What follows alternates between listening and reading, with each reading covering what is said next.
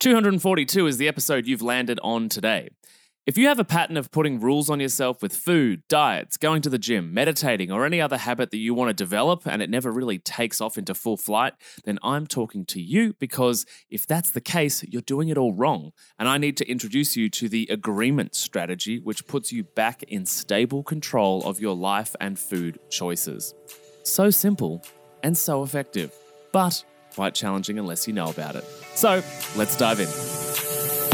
Welcome to the How to Not Get Sick and Die podcast. You've tuned in because you want to start taking your health seriously so you don't, well, get sick and die. Here we talk all things health, nutrition, and human optimization.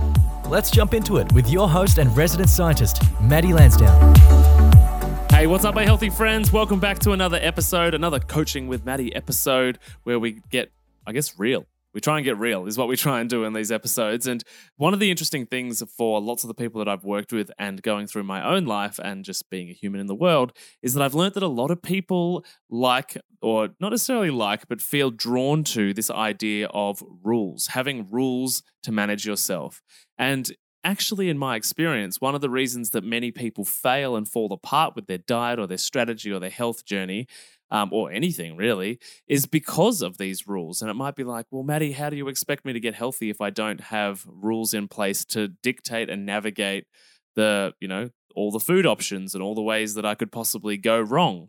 And my response to that is if it worked, it would have worked the first time, or at least the second, or maybe even the third, or at least the tenth.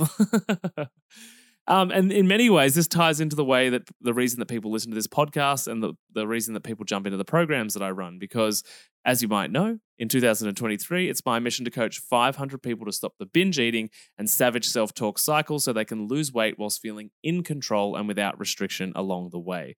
Now, I know a lot of people hear that line and or something to that effect, depending on which year you've listened to the podcast, and thought, yeah, but how? How can you do something without restriction? Without rules, without you know, a solid line in the sand that says you cannot do this. As I said, it would have worked the first time if it worked. So, one of the problems with rules and limitations and restrictions is that they are in the guise of health and wellness, which is that we perceive these limitations as something that healthy people are able to do, and therefore I should be able to do it because I want to lose weight or fix my gut health or eh, have a better relationship with food. And so, the problem is, though, that all of that is predicated on the idea of willpower when you're limiting yourself, which is a restrictive mindset, it is not a growth mindset, it is a fixed mindset of, I can't have that because one day I decided. That does not help you move forward and progress as a human. You don't shift into growing abundantly and being in control and being stable and being healthy and being well. What you do is you actually you don't move anywhere. You continue the same patterns that have always existed, which is that when there's a rule in place, you might respect the rule for a couple of days and then you might be a bit tired. It might you might even last a few weeks, I should say. Some people last weeks or months, um, but generally most people last less than a week. Which is that a situation comes up, the kids piss them off, they have an argument with their partner, they're just worn out from a, a bunch of days or a bunch of weeks working, and all of a sudden the respect levels for the rule go through the floor, and you you kind of think YOLO, you know, YOLO fucking YOLO. I'm just going to do whatever I want today. And, you know, because I just don't care about health and wellness today. I don't care about weight loss. This journey takes too long anyway, and I always fail. And so I might as well just have the chocolate, right? And so what happens when there's a rule in place is that your respect levels for the rule, they vary. They fluctuate. They go between days where you really respect the rule and you feel empowered by the rule, and then they fluctuate to days where you disrespect the rule, you couldn't care less, and that rule has no weight whatsoever. It's meaningless. And so that's the exact problem is that when you use rules, they vary in the amount that you respect them and abide by them and follow them. And so when you are working with a strategy of which the meaning fluctuates, obviously you're going to end up down shit creek without a paddle because some days you're not going to care and other days you are going to care. And on the days that you don't care or you're not empowered or you're feeling down, depressed, sad, you're going to abandon the idea that this rule is useful at all, right? It's just like the speed limit, you know? It's kind of like, yeah, we, we're, it's a guide, But there's plenty of us that speed all of the time because we've got a different priority on that that day. Like I'm late for work, so we speed, right? So we disrespect the rule when it suits us to not dis- to not follow the rules, right? And so rules are also something that we put on children, right? We put rules in place on children and adults, but primarily children. Why? To make sure that they remain safe fundamentally. Now, there's two sides to rules, and we can in society, and we can go down that. It's one is safety of the people, but maybe, and this is debatable, maybe the bigger reason that, that rules get it put in place is that so that uh, a person, business, or company or government don't end up in economic strife for you know making a mistake, for somebody else making a mistake, or for somebody else doing something that isn't common sense or anything like that. So, you know, protect like a supermarket protecting themselves from being sued from someone that slipped over, you know, things like that. So, rules, systems, and strategies get put in place to protect people, but primarily, I think, to, to, to financially protect the organization. And I think that's fair enough because it's a double edged sword that works both ways. But what we do think about with rules is that most children need rules because they, you know, will operate without limitation boundlessly exploring the boundaries um, and what boundaries mean to different adults and that type of thing. And what happens when we try and restrict kids? I bet if my mum's listening to this, she will have a superb answer because whenever I got rules, like I broke them. I spent so much time grounded. So much of my teenage and childhood memory is me being grounded and in trouble. Um, and it's because when rules were placed upon me, my extroverted, powerful, let's see what we can do here, Leo lion energy was like, yeah, well, guess what? Watch this, right?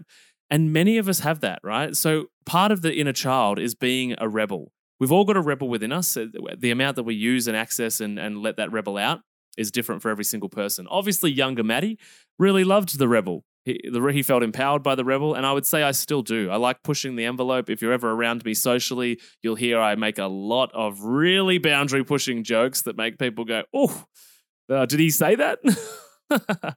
and so the point is, though, that when we put rules on rebels, and we're all rebels because we've all got an inner child that wants to break the mold, that wants to break free, that doesn't like restriction, right? That doesn't like rules. What happens?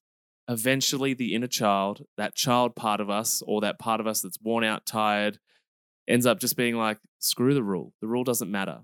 And so I hope that what you've taken from this so far is that rules that fluctuate in their degree of meaning are useless rules at some point. Not all of the time, because sometimes we respect the rule. So, what I want to let you know is that the reason that rules and diet rules and, and don't eat this rules and stay away from this rules don't work long term is because, newsflash, you're not a child. You're an adult. And the reality is that adults make agreements, not rules. You, you signed an agreement at your job and you abide by all of the social agreements and the contractual agreements and the agreements of your job because you work with other adults this is an adult relationship. You agree to do this and they agree to do that. They agree to pay you, they agree to give you opportunity, whatever the thing is. And the system for 99% of the time just works, right? And this is what we need to do with you and your health and your food and all of that kind of jazz and your health journey that might be, maybe you you know you've even got a disease and, and you're still struggling to maintain the right behaviors. This is because you're trying to put rules on yourself and we need to move into agreements. Then you won't have to try because you'll respect yourself as an adult. It's the same kind of agreements that we have with our partner, assuming that both the man and the woman, or whichever genders you choose to be, um, are in a situation where you have come, you are both grown up adult and got their shit together, mentally speaking, and know who they are. Is that you come to an agreement with with a with a partner about how you might parent or how you might manage the money right? So these agreements are everywhere in our adult life. And so what you need to start doing is treating yourself as an adult, not not allowing a platform to exist where you trigger your inner child rebel because rules do that. They trigger that little rebel within you and that rebel ends up winning because guess what?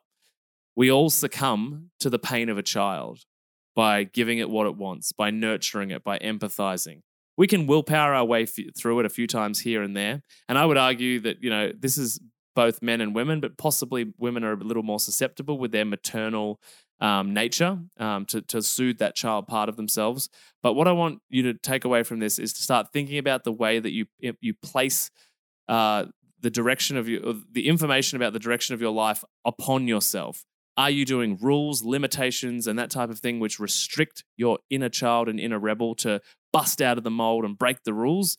Or are you showing up for yourself in an adult, a healthy adult way, which doesn't feel restricted, doesn't feel limited, but feels mature, together, and like it's not missing out? There's no FOMO, there's none of that jazz.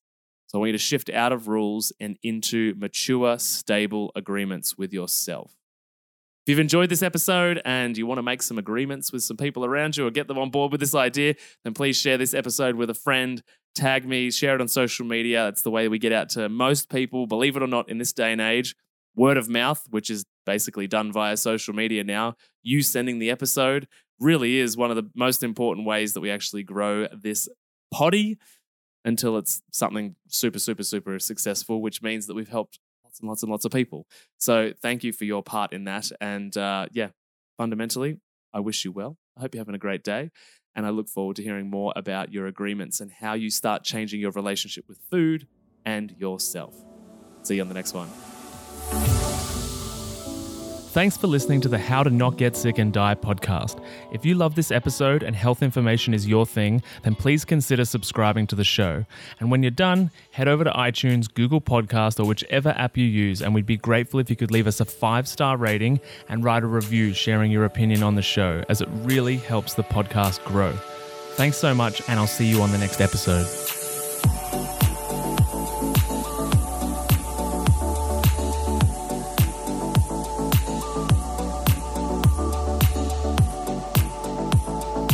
Whilst the presenter that feature on this podcast endeavour to provide accurate information, it cannot possibly take into account your individual circumstances, and therefore the content on this podcast provided by any of the speakers is not intended as advice in any way for any individual, and should not be a replacement for professional medical or health advice of any nature. Always seek advice regarding your personal situation from a qualified medical professional.